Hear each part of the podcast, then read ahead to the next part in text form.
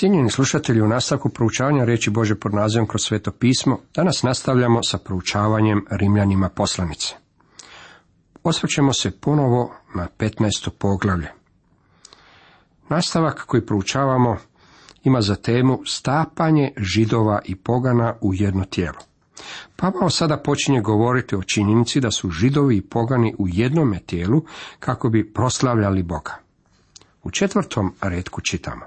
U istinu što je nekoć napisano, nama je za pouku napisano da po postojanosti i utjesi pisama imamo nadu. Stari zavjet stoga ima sasvim određenu primjenu na vjernike danas. Često primam pisma od ljudi koji govore nisam znao da je stari zavjet tako praktičan. Ili nisam znao da stari zavjet ima toliko mnogo značenja za nas danas. Nisam znao da govori o Kristu tako mnogo. Pavao nam ovdje govori da je stari zavjet napisan nama za pouku. Po mom mišljenju, najveći grijeh crkve Isa Krista u ovome naraštaju je nepoznavanje Bože riječi. Mnogo puta čuo sam crkvene službenike kako govore. Pa ne znam mnogo o Bibliji, ali... I onda izreku svoje mišljenje koje je vrlo često proturječno Božje riječi. Zašto ne znam mnogo o Bibliji? Ove su stvari bile napisane dobrano unapred nama za pouku. Bog želi da poznajete njegovu riječ. Ako ste službenik u crkvi, busate li se u prsa riječima kako ne poznajete baš Bibliju, kako ste neznalica u Božoj riječi. Mislim da bi vam bilo bolje da sjednete i pročitate što vam Bog ima za reći u njegovoj riječi. Nepoznavanje Biblije je najveći grijeh ovoga vremena i u crkvi i izvan nje. Pavao nam govori kako su ove stvari bile napisane nama za pouku. To ćete dobiti poznavanjem Biblije. Da po postojanosti i utjesi pisma imamo nadu. Božja riječ daje nam strpljivost, utjehu i nadu. U dnevnim novinama nećete pronaći nikakvu nadu. U suvremenoj književnosti nećete pronaći nikakvu nadu. Promotrite dobro bilo koje područje kako biste vidjeli imali na njima nade. Nema baš nikakve. Kada promotrite svijet današnjice, on je taman i sav smeten. Dragi moji prijatelji, jedino mjesto na kojem možete pronaći stvarnu nadu je Božja riječ. Bio sam u državi Washington, gdje sam govorio na jednoj biblijskoj konferenciji i vrijeme je bilo užasno. Samo je kišilo i kišilo, iznosi dr. McGee. Onda je kiša padala još malo. Kako su bili mračni i beznadni dani, kada smo se trebali zrakoplovom vratiti natrag kući, kiša je još uvijek padala. Zrakoplov je uzletio i počeo se probijati kroz debeli sloj tamnih oblaka. Nakon nekoliko minuta probili smo se u predivnu svjetlost. Iznad oblaka je sijalo sunce. Kako li je to bio divan prizor? Svega nekoliko kilometra više sunce je sijalo a mi smo dolje bili poput kakvih mračnjaka sa svom tom kišom. Nemojte me pogrešno razumjeti. Washingtonu je potrebna sva ta kiša kako bi sočno zelenilo i predivna stabla mogla rasti.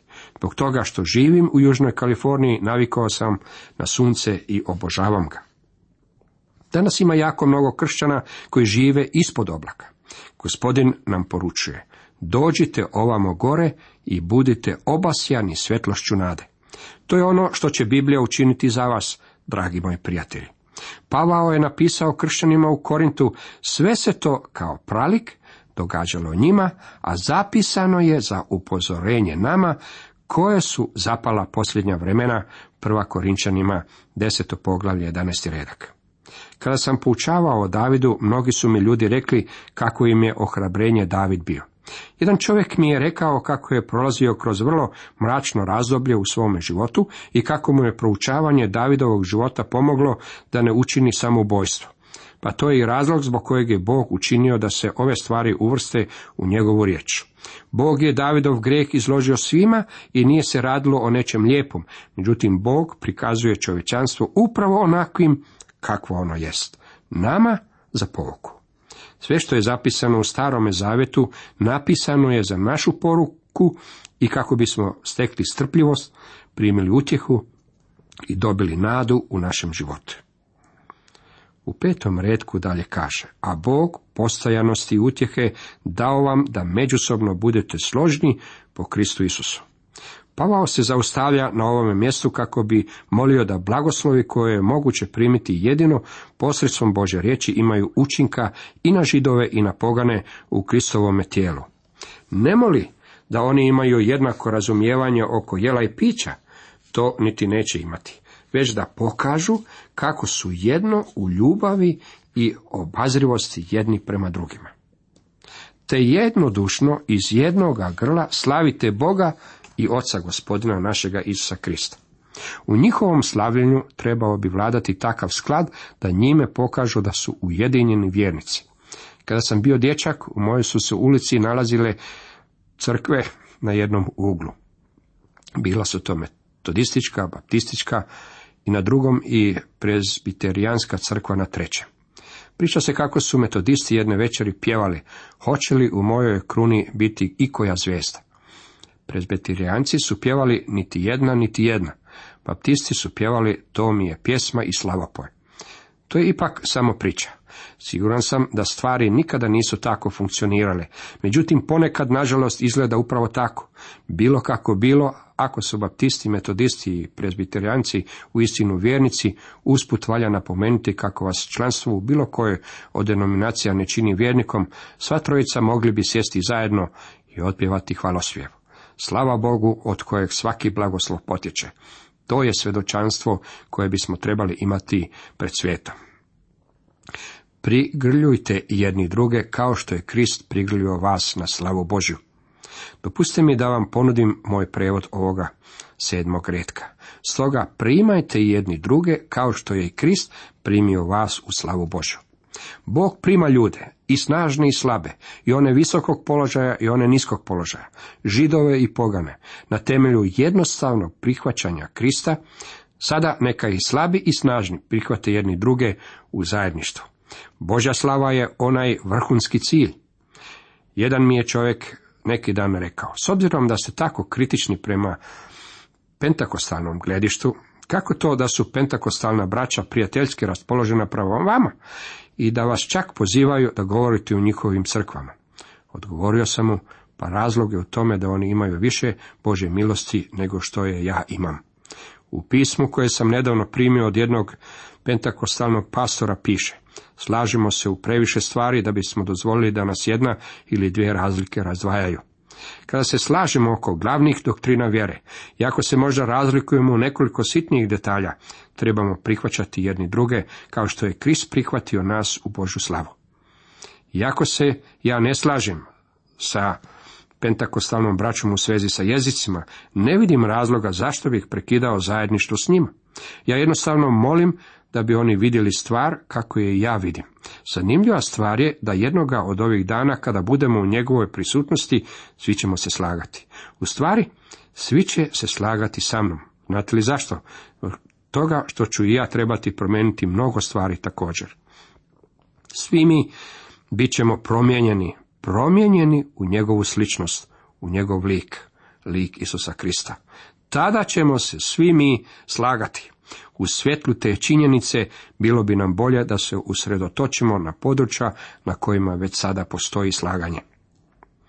Dalje čitamo, Krist je velim postao poslužitelj obrezanika za istinu Božu, da ispuni obećanja dana ocima. A pogani da za milosrđe proslave Boga, kao što je pisano, zato ću te slaviti među pucima i psalam pjevati tvome imenu. Kada je gospodin Isus došao na ovaj svijet, on je došao kao poslužitelj obrezanika. To je jedini put da se to spominje. Njegova je služba bila ograničena na izraelski narod. On je to i sam iskreno rekao. On odgovori, poslan sam samo k izgubljenima ovcama doma Izraelova. Također je uputio svoje učenike, pođite radije k izgubljenima ovcama doma Izraelova. Krist je došao na zemlju pred više od 19 stoljeća. U tom je svojstvu došao potvrditi obećanja koja su bila dana Abrahamu, Izaku i Jakovu. Bog je rekao da će iz Abrahamova skuta izvesti onoga koji će biti blagoslov čitavome svijetu. Krist je došao biti blagoslovom i židovima i poganima. Kad se navršilo osam dana da bude obrezan, nadjenuše mu ime Isus, kako ga je bio prozvao anđeo prije njegova začeća.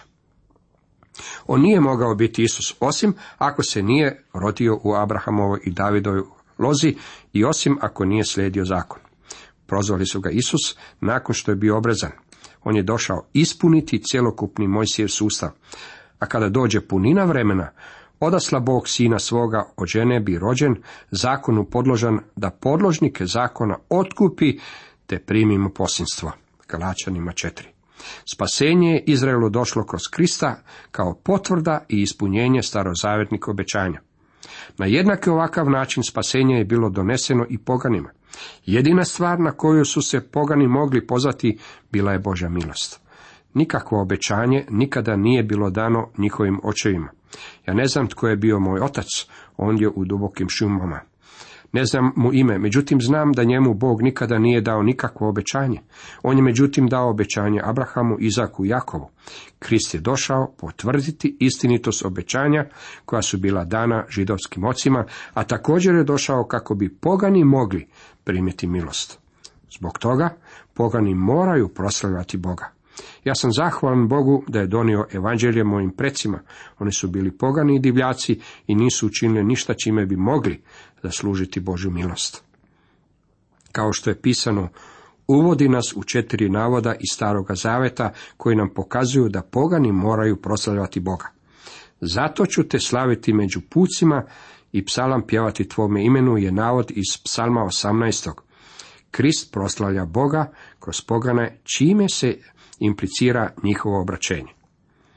I dalje kaže i još veli, kličite puci s njegovim narodom. Ovaj navod je iz ponovljenog zakona 32. Njime završava Mojsijeva pjesma koja je proročka recitacija povijesti izraelskog naroda do dolaska tisućljetnog kraljestva. Ovdje su pogani pozvani da se pridruže Izraelu u slavljanju Boga. I još, hvalite svi puci gospodina, slavili ga svi narodi. Ovo je navod iz najkraćeg psalma 117. To je poziv poganima da se pridruže Izraelu u slavljanju Boga. Zanimljivo je zapaziti pojavljivanje riječi svi dva puta u ovome kratkom navodu. Izaija opet veli, pojavit će se Išajev izdanak, dignut da vlada narodima, u njemu je nada narodima. Ovaj navod je iz knjige proroka Izaije 11. poglavlja. Iako Mesija dolazi iz Davidove loze, on će vladati i nad poganima. Očito je bila jasna Božja nakana da pogani dođu Kristu. Neki su došli Kristu još u Pavlovo vrijeme i oni su bili prvina još većeg vremena. Zapamtimo da Pavao piše Rimljanima, a rimska crkva je većim dijelom bila sastavljena od pogana, jednako kao što su to i naše crkve danas. A Bog nade napunio vas svakom radošću i mirom u vjeri, da izobilujete u nadi snagom Duha Svetoga. Bog nade je novo ime za Boga i ono je uistinu uzbuđujuće. Vjerujuće srce ovdje će pronaći stijenu spasa, koja je jedino pravo sklonište u vrijeme oluje. A Bog nade ispunio vas svakom radošću i mirom u vjeri.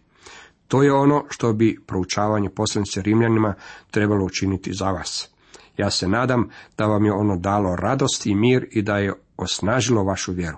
Vjerujem da vam je ovo proučavanje unijelo nadu i snagu u vaš život, dragi prijatelji.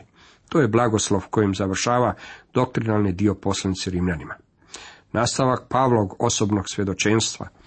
Na ovome mjestu Pavao nastavlja sa svojim osobnim svjedočanstvom apostola poganima. Sjećate se da je započeo sa pisanjem ove poslanice na vrlo osoban način. Sada on napušta doktrinalni odjeljak i nastavlja sa ovom osobnom opomenom i napomenom s kojom je i započeo poslanicu, a u kojoj izražava svoju želju da posjeti Rim. U svojim vas se molitvama neprestano spominjem i uvijek molim, ne bi li mi se već jednom s voljom Božjom posjećilo doći k vama. Poslušajte ga dalje. Ja sam, braćo moja, uvjeren, vi ste i sami puni čestitosti, ispunjeni svakim znanjem, sposobni jedni druge urazumljivati. Ovo je, po mom mišljenju, jedan od najljepših odjeljaka. Pavao u ovome stihu nudi blagu ispriku zbog njegove iskrenosti i otvorenosti prema Rimljanima kada je govorio u doktrinalnom dijelu. To nije bilo zbog toga što bi im nedostajala dobrota i spoznaja, već upravo zbog toga što su posjedovali ove kvalitete je Pavao i mogao biti tako eksplicitiran. Nije li to predivno? On nam je dao poslanicu Rimljanima kako bi nam mogao govoriti o ovom važnim pitanjima. Dragi moji prijatelji, razumijevanje poslanice Rimljanima je osnovni dio vašeg kršćanskog rasta. Svaki bi kršćanin trebao uložiti malo napora upoznati poslanicu Rimljanima, jer će ta knjiga utemeljiti vjernika u vjeri.